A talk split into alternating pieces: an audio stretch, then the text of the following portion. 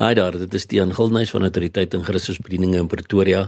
Dit is Woensdag 24 Mei 2023 en die teksvers wat die Here op my hart geplaas het om jou te deel vir vandag is Joshua 1 vers 8 en 9 wat lees: Hierdie wetboek mag nie uit jou mond wyk nie, maar bepeins dit dag en nag, sodat jy nou gesed kan handel volgens alles wat daarin geskrywe staan, want dan sal jy en jou weë voorspoedig wees en dan sal jy met goeie gevolg handel het ek jou nie beveel nie.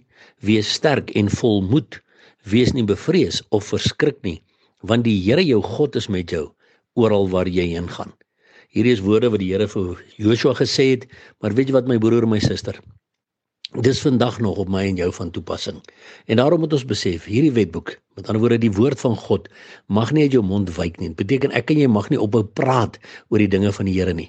Maar bepeins dit dag en nag Wanneer jy in jou kar ry, wanneer jy voor jou rekenaar sit, waar jy ook al besig is, bepeins wat jy gelees het die vorige dag, die vorige week, die vorige aand.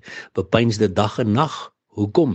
Sodat jy nou geset. Kyk mooi na die woorde sodat jy nou geset kan handel, met ander woorde kan optree en doen volgens alles wat daarin geskrywe staan.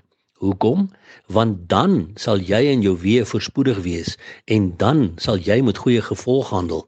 So my broer en my suster, wil jy en jy weer voorspoedig wees en wil jy met goeie gevolge handel?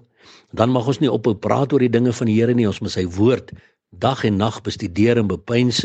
Ons moet nou gesê handel volgens alles wat daarin geskrywe staan.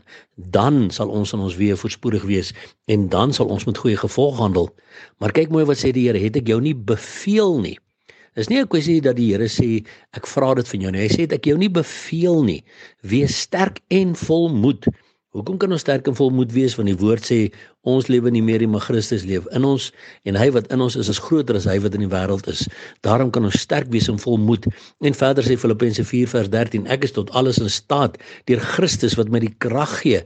Daarom kan ek sterk en volmoed wees.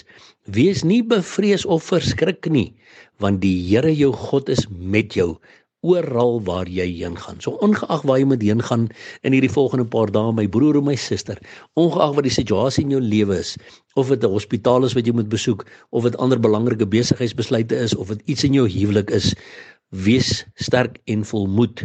Wees nie bevrees of verskrik nie, want die Here jou God is met jou oral waar jy heen gaan. Maar dan moet ons nie die voorwaardes vergeet nie dat ons moet praat oor die dinge van die Here. Ons moet sy woord dag en nag bepeins en ons moet nou geset handel vir ons alles wat daarin geskrywe staan. Want dan sal elkeen van ons in ons weë voorspoedig wees en dan sal ons met goeie gevolg handel.